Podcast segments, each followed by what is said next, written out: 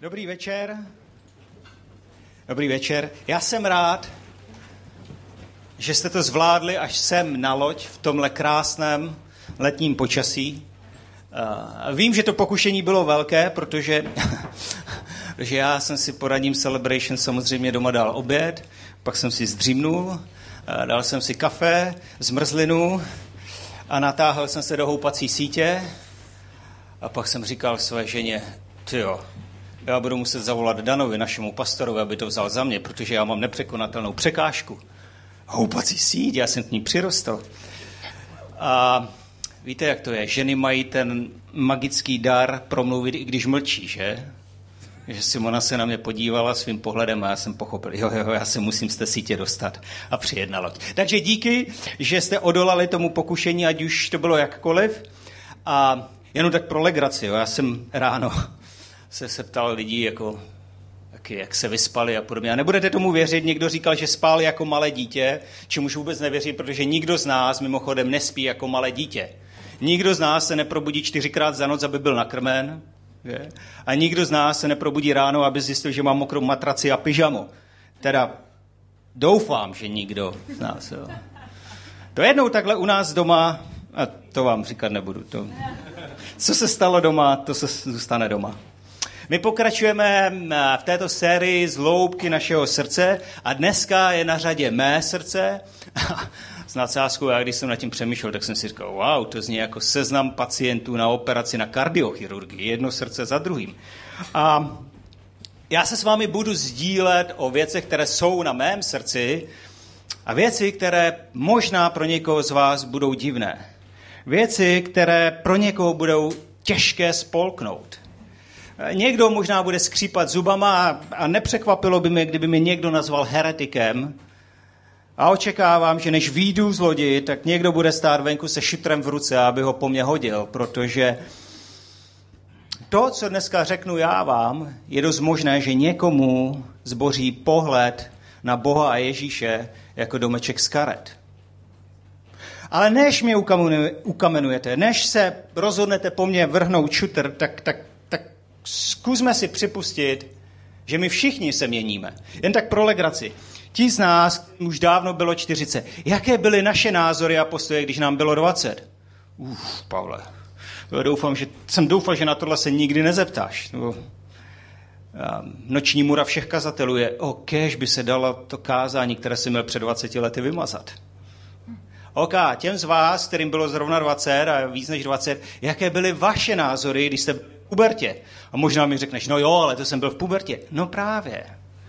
My všichni se měníme. My všichni měníme svoje postoje my všichni měníme svoje názory. Třeba jako já naposledy před pár týdny, před dvěma, třemi týdny, když jsem byl s Vojtou, s naším kamarádem Vojtou Matějovským na obědě v jedné azijské restauraci. Až tehdy jsem pochopil, že to přísloví víze 40 let chápu špatně, protože to přísloví zní takhle. Koukněte. Jo a říká, kdo chce psa jíst, hůlky si vždycky najde. Takhle zní to přísloví správně. Jo, jo. Všichni se měníme a všichni se vyvíjíme. A jestli jsme k sobě aspoň trošku upřímní, aspoň trošku, tak dosvědčíme, že nevíme všechno. A zpravidla je to tak, že jenom nevíme, co nevíme. A když nevíme, co nevíme, tak taky platí, že se mílíme, akorát nevíme, v čem se mílíme. Což by nás v konečném důsledku mělo vést k tomu, abychom hledali a nalézali, opouštěli to, co není pravda a přijímali to, co pravda je. Mělo by nás to vést k tomu, abychom odpouštěli druhým a žádali o odpuštění a nakonec změnili svět tím, změníme sami sebe. A já, než se vrhnu na tohle kázání, tak Modlitba mého srdce je a touha mého srdce je, aby to, co dneska uslyšíš, ti vrtalo hlavou, aby tě nenechalo klidným, aby ti nedalo spát a nakonec je to přivedlo na kolena stejně, jako to přivedlo na kolena mě a způsobilo něco, čemu říkám game changer v mém životě. A než se vrhnu na to kázání, musím vysvětlit dvě věci, abych byl správně pochopen. A jednou z těch věcí je, láska a tolerance. Jaký je rozdíl mezi láskou a tolerancí? Protože láska není tolerance a tolerance není projev lásky. Láska totiž od nás vyžaduje, abychom hledali a usilovali o to, co je nejlepší pro toho druhého. Což někdy znamená, že musíme zapřít sami sebe a musíme se obětovat. Jindy to znamená, že řekneme tomu druhému člověkovi pravdu s největší dávkou empatie, jaké jsme jen schopni. Podobně jako Ježíš řekl tomu bohatému mladíkovi, že má všechno rozdát a následovat ho. Nebo jako já před asi měsícem a půl jsem jinému mladíkovi řekl, myslím si, že nejlepší pro tebe je, aby si našel konečně práci a vydělal si z peníze a nečekal, že někdo jiný tě neustále bude finančně podporovat. Protože tehdy zažiješ požehnání na třech úrovních. Tvůj šéf bude požehnaný kvůli tvé dobré práci, ty budeš požehnaný, protože konečně budeš mít nějaké peníze. Za třetí, ty můžeš být požehnáním pro někoho, kdo to potřebuje, protože budeš mít z čeho dát. Takže láska od nás vyžaduje, abychom hledali to, co je nejlepší pro toho druhého, zatímco tolerance od nás žádá, abychom přijali to, co chce ten druhý, jako to nejlepší pro sebe samého. A asi nás nepřekvapí, že toho prvního je Bible plná a to druhé tam budeme hledat těžko. Druhou věcí, kterou potřebuji zmínit, je eh, game changer. A pro jistotu, eh, game changer je nápad, idea, eh, je dobrý marketingový tah, cokoliv, co změní pravidla hry. Něco, co způsobí, že život už není stejný. Něco, co lidstvo šlo takhle, ale najednou přišla výhybka a směřuje tímhletím způsobem. Ať už je to v jakékoliv oblasti lidského života. Osobně se domnívám, že nejlepším příkladem toho, co je game changer, nastal v roce 2007, když Steve Jobs představil svůj první iPhone. A ano, antijabličkáři nebudou souhlasit, s tím jsem smířen, ale Steve Jobs, co udělal s první sérií, nebo s prvním iPhonem a s druhým iPhonem je to, že odstartoval něco, co se stalo game changerem na poli mobilní telekomunikace.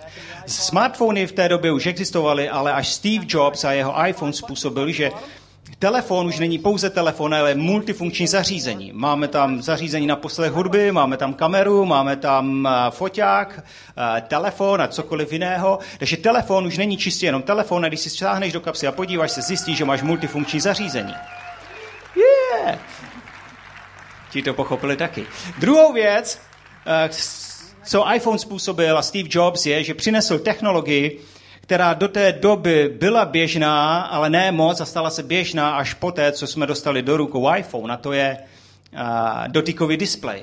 Dnes používáme dotykový displej na mnoha jiných místech, než jenom na telefonu. A třetí věc, která Steve Jobs odstartoval, je něco, čemu se říká mobilní aplikace. Něco, co neexistovalo předtím, ale něco, co si nedovedeme představit život dnes. Dnes máme v kapse svoji Bibli, dnes máme v kapse svoji banku, dnes máme v kapse svého pastora, dnes máme v kapse Alenu Zárevnickou a její předpověď počasí, dneska máme všechny turistické mapy v kapse, mobilní aplikace. Mimochodem, já jsem nenašel číslo, kolik je mobilních aplikací na světě, ale našel jsem jiné číslo. Tohle číslo. 118 miliard. 118 miliard. Tolikrát byla stažena mobilní aplikace celosvětové jenom a pouze v roce 2018. Co se stalo v roce 2007 a následovalo je, že Steve Jobs způsobil změnu pravidel her, hry na poli mobilní telekomunikace. Nicméně, abych se dostal k tomu, co mám na srdci, tak řeknu, že Ježíš velmi, velmi, velmi zjednodušeně za celý svůj život a ten veřejný život za tři, tři a půl roku nedělal nic jiného, než že pendloval mezi Galileou na severu a Jeruzalémem na jihu. Sever, jich, sever, jich, sever, jich neustále nahoru dolů, nahoru dolů a mezi tím, mezi tím, děkuju, hmm, mezi tím, to bylo tajné poselství o techniku, mezi tím, mezi tím uzdravoval lidi, mezi tím krmil, krmil lidi, činil divy a zázraky.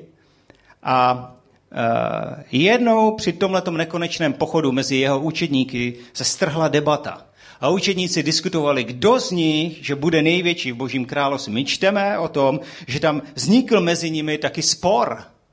Hádali se o to, kdo bude asi tak největší.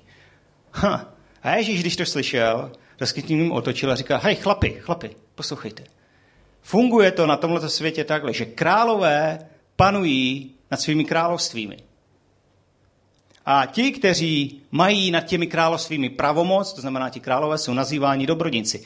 A Ježíš, co udělal, je, že popsal to, co všichni známe. Popsal to, jak funguje tenhle ten svět a jak ho znali učedníci. Takže je tady šéf a pod ním je jiný šéf a další šéf.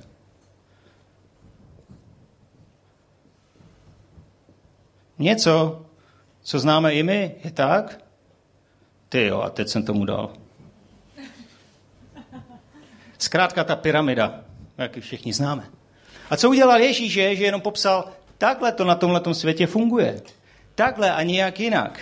Něco, co všichni známe. Na vojně jsme tomu říkali systém padajícího hovězího. Jo?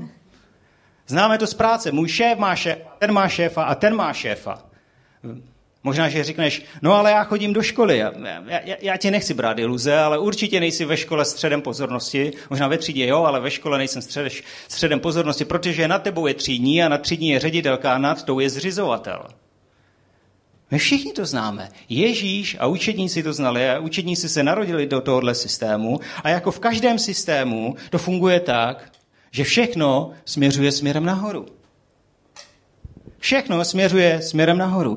Pozornost, uznání, nejlepší benefity, nejvyšší plat, záře reflektorů, popularita a vykonává se vůle toho, kterého je nahoře. Všechno směřuje vždycky nahoru a ne jinak, tomu je. Schválně, kdy jsme kdo četli o bezejmenné prodavačce, která to všechno odřela, anebo jsme četli o generálním řediteli, který přišel s geniální strategií, jak vyvést celou firmu z krize.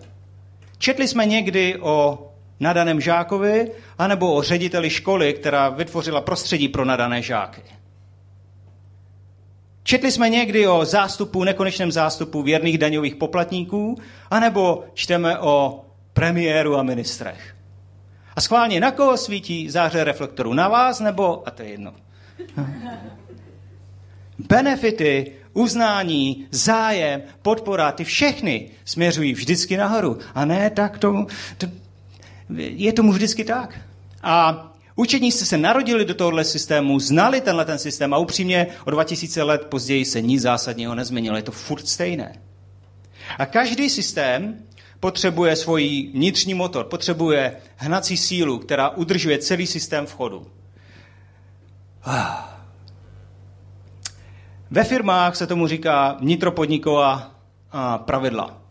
V, ve státě řekneme, že jsou to zákony. Ve škole je školní řád, promiňte, školní řád.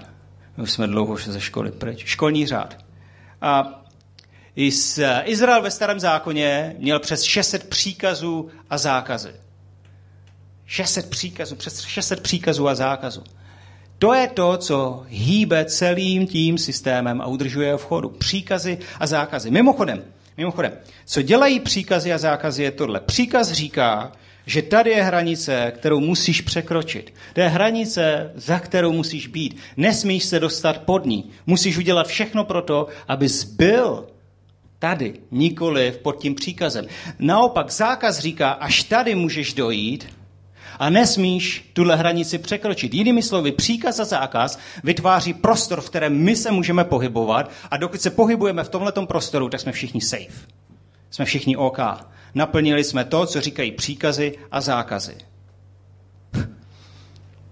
A Ježíš jim říkal, králové panují nad těmi královstvími a pak jim řekl, hej chlapi, ale takhle to nebude mezi vámi.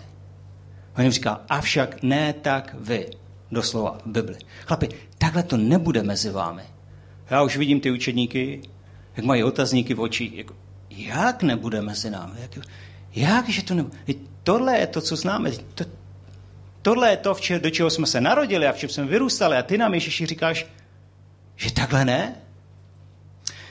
Když postoupíme kousek stranou a podíváme se na to, co nám nový zákon a hlavně evangelia, to, co říká Ježíš, co nám to všechno říká o božím království, tak, tak, tak se dozvídáme prazvláštní věci. Za prvé se dozvídáme, že první budou poslední a poslední budou první.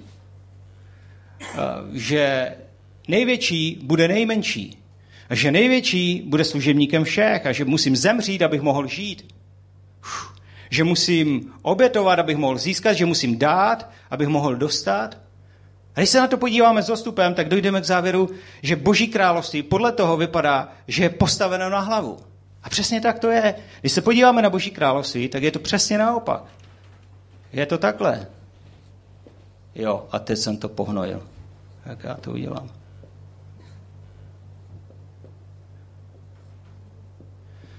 Asi jste pochopili, že já a kreslení nejsme kamarádi,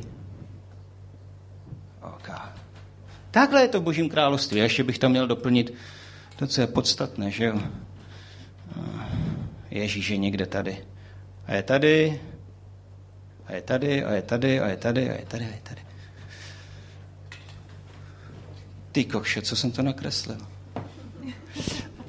Já jsem rád, že jsem si zebral za manželku Simonu, protože ta vyvažuje dar umění u nás. Jo. Chápete, že já a umění nejsme kamarádi. A Ježíš, když se podíváme na Boží království, tak vypadá přesně takhle. A jak jsem zmínil, v každém, eh, v každém systému to vždycky směřuje nahoru. Ne jinak je tomu i v Božím království. V každém království je to tak, že všechno stoupá nahoru. Tehdy v tomhle případě budou skutečně první se stanou posledními. A poslední budou první. Jenom v tomhle systému, jenom v tomhle případě se stane, že ti největší budou nejmenšími a budou služebníky všech. Jenom v tomhle případě se moc dostane do rukou bezmocným. Jenom v tomhle případě budou prostředky dány k dispozici těm, kteří jsou bez prostředků. Jenom tehdy a v tomhle případě bude zájem projeven o ty, kde v tomhle případě nikdo nejeví zájem. A v tomhle systému budou důležití ti, kteří jsou bezvýznamní tady. A mimochodem, top pozice v tomhletom světě, v tomhletom modelu jsou omezené. Zatímco top pozice v tomhle modelu jsou nekonečné. Jen si to zkusme představit, že jsme v práci, zítra jdeš do práce a celý týden v práci a čekají tě výzvy, které bude těžké pokořit, ale zkus si představit, že tam je tvůj šéf, že tam je někdo, komu na tebe záleží. Někdo, pro koho jsi důležitý. Někdo, kdo tě vidí jako osobnost a ne jako číslo. Někdo, kdo je připraven ti pomoci, někdo, kdo je připraven ti poradit, někdo, kdo neudělá tu práci za tebe, protože to je tvoje práce, ale někdo, kdo půjde s tebou. Někdo, kdo bude připraven. Někdo, kdo ti bude krýt záda. A když se zamyslíš, že zavřeš oči, tak najednou pocítíš pokoj. Ano, vím, že to bude těžké, vím, že to bude náročné příští týden, ale bude někdo, kdo půjde bok po boku se mnou a zvládneme to spolu. Všichni totiž žijeme v tomhle systému a je jedno, jestli jsi věřící nebo nejsi věřící, jestli jsi následovník Krista nebo nejsi následovník Krista. My všichni toužíme žít v tomhle systému. Proč? Protože tenhle ten systém přináší sebou jistotu.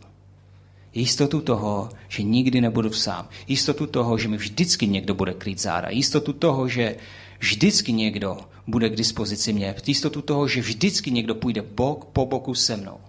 A jistota, jistota je matkou pokoje. A pokoj nikdy nechodí sám. Pokoj sebou vždycky vezme svoji sestru jménem radost. My všichni chceme žít v tomhle systému. A Ježíš říká svým učedníkům, hej chlapi, tak to nebude mezi vámi. Takhle to funguje u mě doma. Takhle to funguje u mě doma. A každý systém, jak jsem řekl, potřebuje svůj vnitřní motor, každý systém potřebuje svou hybnou sílu, která by udržovala celý systém v chodu. A ne jinak je to i v tomto případě.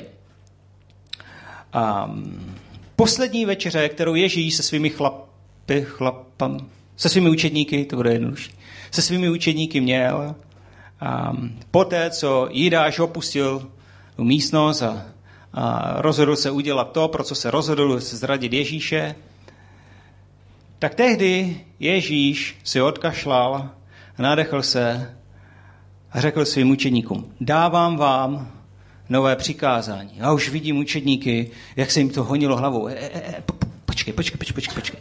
Kdo může dát přikázání? Kdo může dát přikázání jiný než Bůh? A chvíli přemýšleli a říkali si, mm, když vidíme Ježíše čistě náhodou, nevidíme Boha v akci, nevidíme jeho otce v akci. A jejich mysl se uklidnila a Ježíš, když viděl, že jejich mysl se uklidnila, tak jim říká, chlapi, dávám vám nové přikázání, abyste se milovali navzájem. Učedníci se plácali do stehen a říkají, Ježíši, tohle není nic nového. Jako milovat se navzájem. Ježíš se nadechl a říká jim, dávám vám nové přikázání, abyste se milovali navzájem, tak jako já jsem miloval vás. A tehdy nastalo ticho. Tehdy nastalo něco, co bylo natolik osobní, že nikdo z nich neměl odvahu to zaznamenat. Když čteme jejich dopisy, když čteme evangelia, které učeníci napsali, tak si říkáme, wow, ti učeníci na sebe někdy práskli neuvěřitelnou trapnost, ale v tomhle případě byli sticha. Protože to bylo natolik osobní a natolik jim to šrotovalo hlavou, že Ježíš, když se na ně podíval, tak říkal, hm, hej, Nataneli, vzpomínáš a najednou do toho vstoupil Petr a říká, o ne, ne, ne, ne, co já, pane. Petře, teď není dobrá chvíle. Nataneli, vzpomínáš si, co jsi o mně řekl, když jsi seděl pod stromem? Co dobrého asi tak může přijít z Galileje? Vysmíval se z mě a vysmíval se z mé rodině. To je pravda, pane. A co jsem udělal já, Nataneli? Um, ačkoliv jsem schazoval tvoji rodinu, ty jsi mě přijal a dal si mi šanci. A Ježíš se na něj podívá a říká, přeji si, aby se dal šanci, aby si přijímal ty, kteří se ti posmívají a kteří schazují tvoji rodinu. Ano, pane. Pak se Ježíš otočil k Matoušovi a říkal, Matouši, vzpomínáš si, jaký byl tvůj job? A do toho Petr vykřikl, no všichni to víme, byl to celník, mafián, že jaké to bylo trapno z Ježíši s ním chodit. Petře, teď ne. Teď není vodná chvíle. Matouši. A Matouš, mm, Petr už to řekl. Já jsem byl ve skutečnosti mafián. Hm? A co jsem udělal já? A Matouš mu odpověděl, um, neřešil si mou minulost? Neřešil si to, jaký jsem? A přesto si mě přijal a pozval si mě do svých plánů? Já již říkal, přeji si, aby si miloval lidi stejně. Neřeš jejich minulost. Neřeš to, co zrovna dělali a dělají. A přijímej ty, kterými ostatní pohrdají a věnuj se jim. Ano, pane. A pak se Ježíš podíval na Petra a řekl, Petře. Ano, tady jsem, Petře.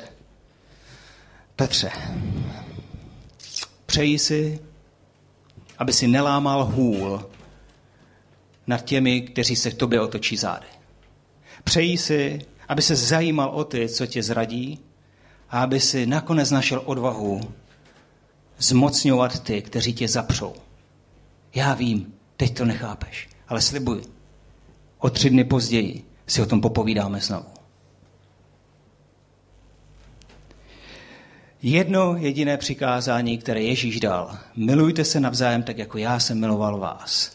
Ježíš jako jediný v historii lidstva, nikdo před ním a nikdo po něm nespojil jeho přikázání, své přikázání s tím, co už pro nás udělal. Nikdo. Pouze Ježíš. A to, co pro nás Ježíš udělal, máme tři možnosti, co s tím. Buď to dosvědčíme, nebo to zapomeneme, nebo to popřeme, ale nemůžeme to vymazat. A pak, a pak jednoho dne se Ježíš obrátil na mě a říká mi, vzpomínáš si, když ti bylo třináct? A seděl si u babičky v létě a pozoroval si hvězdy? Jo, si vzpomínám, pane. Tehdy jsem došel k závěru, že existuješ, že Bůh existuje, že tohle nemohlo vzniknout samo. A vzpomínáš si, jaké to s tebou bylo do tvých osmnácti? Chvíli jsem s tebou byl a chvíli jsem s tebou nebyl a chvíli jsem se k tobě hlásil a chvíli jsem se k tobě nehlásil. Přeji si, Pavle, abys byl stejně trpělivý s lidmi, kteří se ke mně hlásí chvíli a ke mně chvíli nehlásí. Stejně, jako já jsem byl trpělivý s tebou. Ano, pane. A vzpomínáš si, Pavle, odkud přišly peníze na tvoji první misijní cestu do Číny? Jo, od mé tchýně. Přeji si, aby si byl štědrý ke své tchýni, protože ona byla štědrá k tobě a byla mou nádobou a mým, mým, mým prostředkem, jak tě požehnat. A ba co víc, přeji si, Pavle, aby si byl štědrý k těm, které já povolám na misi, ale nebudou mít dostatek financí, aby si to mohli dovolit. Ano, pane. A vzpomínáš si, Pavle, když se se Simonou byli chudí jako stelní myš? Hmm. A vzpomínáš si, jak moc jsem byl k tobě štědrý? A díky, pane. Přeji si, Pavle, aby si byl stejně štědrý k těm, kteří jsou v nouzi. Ano, pane. A vzpomínáš si, Pavle, když jsi procházel vyhořením, když jsi procházel depresemi, a já jsem tě obklopil lidmi, kteří ti byli kdykoliv k dispozici, když jsi prožíval úzkostné stavy. Lidé, kterým si mohl kdykoliv ve dne v noci zavolat a svěřit se jim. Na to se nedá zapomenout, pane. Přeji si, aby se lidi miloval stejně. Buď k dispozici k těm, kteří prožívají těžké časy. A vzpomínáš si, Pavle, kdy to bylo pro tebe natolik těžké, že si neviděl světlo na konci tunelu a přemýšlel si o tom, že ukončíš svůj život? A já jsem tě obklopil lidmi, kteří se za tebe modlili. Přeji si, aby se modlil za ty, kteří nevidí světlo na konci tunelu. Ano, pane.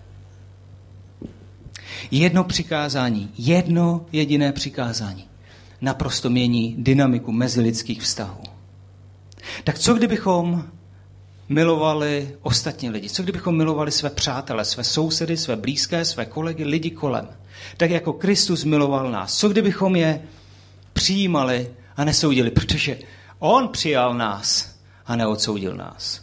Co kdybychom jim projevovali úctu, protože On projevil úctu nám. Co kdybychom se za své přátelé a lidi, lidi kolem a své blízké a, a kolegy modlili, protože on se modlil za nás a modlí neustále za nás. Co kdybychom jim byli na blízku, když prožívají těžké časy?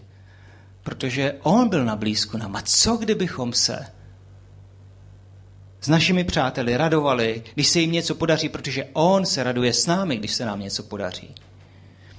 Že by byli dotčení ve svém srdci? A možná. Že by jejich srdce bylo nakonec otevřené? Hm, to je pravděpodobné. A že by nakonec i mohli vydat svůj život Bohu? To je velmi pravděpodobné.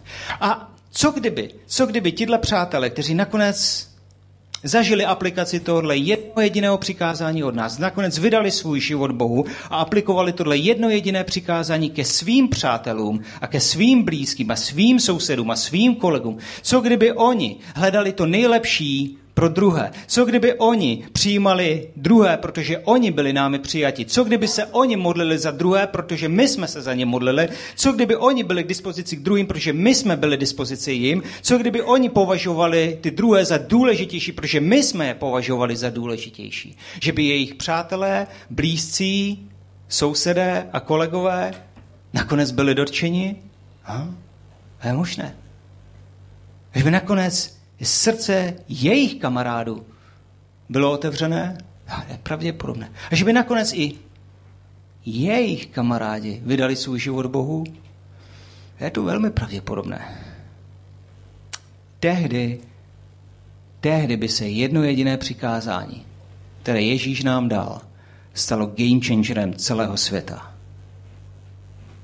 A já vidím Někdo může mít otázky v hlavě a ty si fakt, Pavle, myslíš, že to může fungovat. A opravdu tohle nemá šanci selhat. Apoštol Jan byl jediný z apoštolů, který zemřel přirozenou smrtí, až byl týrán a mučen. A Jan, apoštol Jan, který viděl veškerý horor a teror páchaný na první generaci křesťanů, tenhle ten muž nakonec byl schopen napsat tohle – Bůh je láska. Bůh je láska. Věci se shodují, že když člověk zemře a jeho tělo se rozpadne, tak se rozpadne na chemické prvky obsažené ve svrchní vrstvě půdy. Kdyby se nám podařilo Boha rozpitvat, zjistili bychom, že je složen z jednoho jediného chemického prvku.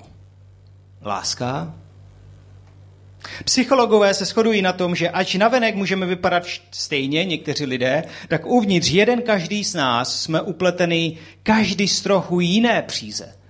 A kdyby se nám podařilo čistě náhodou rozplést tu přízi, z které Bůh je stvořen, zjistili bychom, že ta příze nese jméno láska. Protože Bůh je láska. A o lásce v Bibli čteme tohle. Láska nikdy nezanikne. Láska nikdy nezanikne. Láska nikdy nemůže selhat. Láska nikdy nemůže skončit. A láska bude trvat na věky, protože Bůh trvá na věky. Láska je nevyčerpatelná studnice, stejně jako Bůh je nevyčerpatelná studnice. A láska nikdy nemůže dojít na zastávku jménem konečná. A jiný překlad tohohle místa, který mám rád, říká, láska nikdy nezemře. Láska nikdy nezemře. Před dvěma tisíci lety lidé viděli chodit lásku pod téhle zemi. Snažili se jí schodit z útesu, leč marně. Snažili se jí ukamenovat, nepodařilo se jim to. Ale jednoho dne, jednoho dne přeci jen lásku přibyli na dřevo. A o tři dny později si láska stejně našla cestu zpět lidským srdcím. Protože láska nikdy nezemře.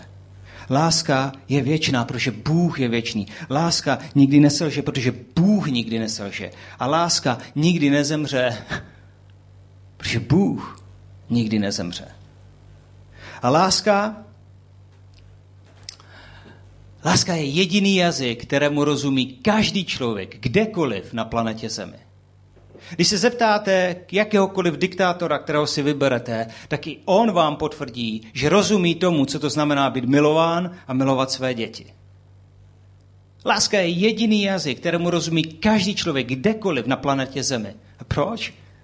Protože my všichni, ty a já, jsme stvořeni k jeho obrazu. Tak co kdybychom my tady v ICF, co kdybychom ty a já Čistě teoreticky, co kdybychom ty a já, tady v ICF, milovali svět kolem sebe tak, jak Ježíš miloval nás. Ježíš nám dal jeden jediný příkaz. Milujte se navzájem, tak jako já jsem miloval vás. To, co Ježíš ve skutečnosti udělal, je, že říkal, tady je příkaz, který musíš splnit. Ale nedal nám žádný zákaz, kam až můžeme dojít. Neexistuje hranice, kam v aplikaci jednoho jediného přikázání můžeme společně dojít. Ne, možnosti, jak naplnit jeho přikázání, jsou nekonečné. A prostor, prostor pro aplikaci jednoho jediného přikázání není omezený. A souhlasím s mým oblíbeným autorem Andy Stanlem, který říká, že jedno přikázání je jednodušší na zapamatování, ale výrazně víc od nás vyžaduje. Ha. Tak co kdybychom my v ICF milovali své přátelé, své kolegy a lidi kolem, tak jako on miloval nás. Co kdybychom lidi nesoudili, protože on nepřišel, aby nás odsoudil. Co kdybychom už jednou proždy přestali řešit jejich minulost, protože on jejich minulost i naši minulost jednou proždy vyřešil na kusu dřeva před dvěma tisíci lety. Co kdybychom lidem kolem prokazovali milost, protože on byl milostivý k nám.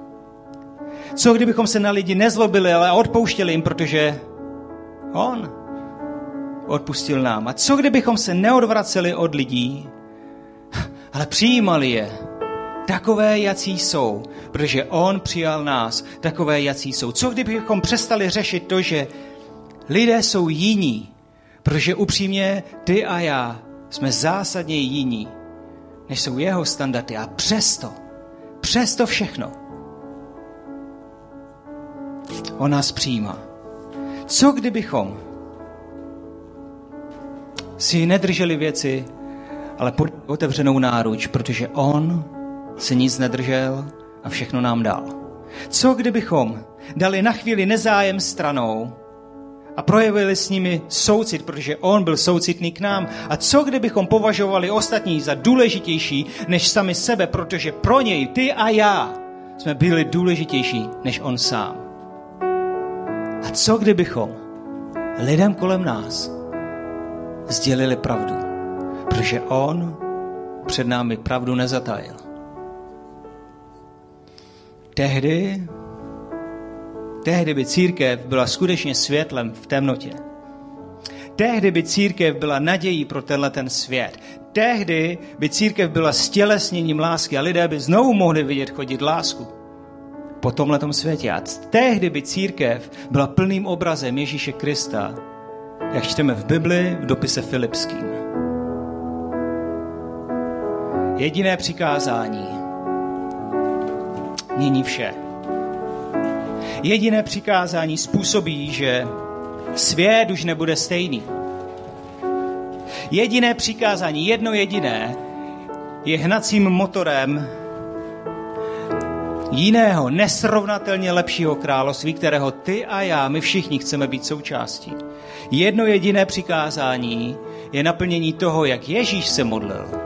Když se modlila, tvoje království přijde. A to, jak to funguje u nás doma, se stane realitou tady na zemi. Toho večera se Ježíš odkašlal, nadechl se a řekl svým učedníkům, dávám vám nové přikázání. Milujte se navzájem, tak, jako já jsem miloval vás.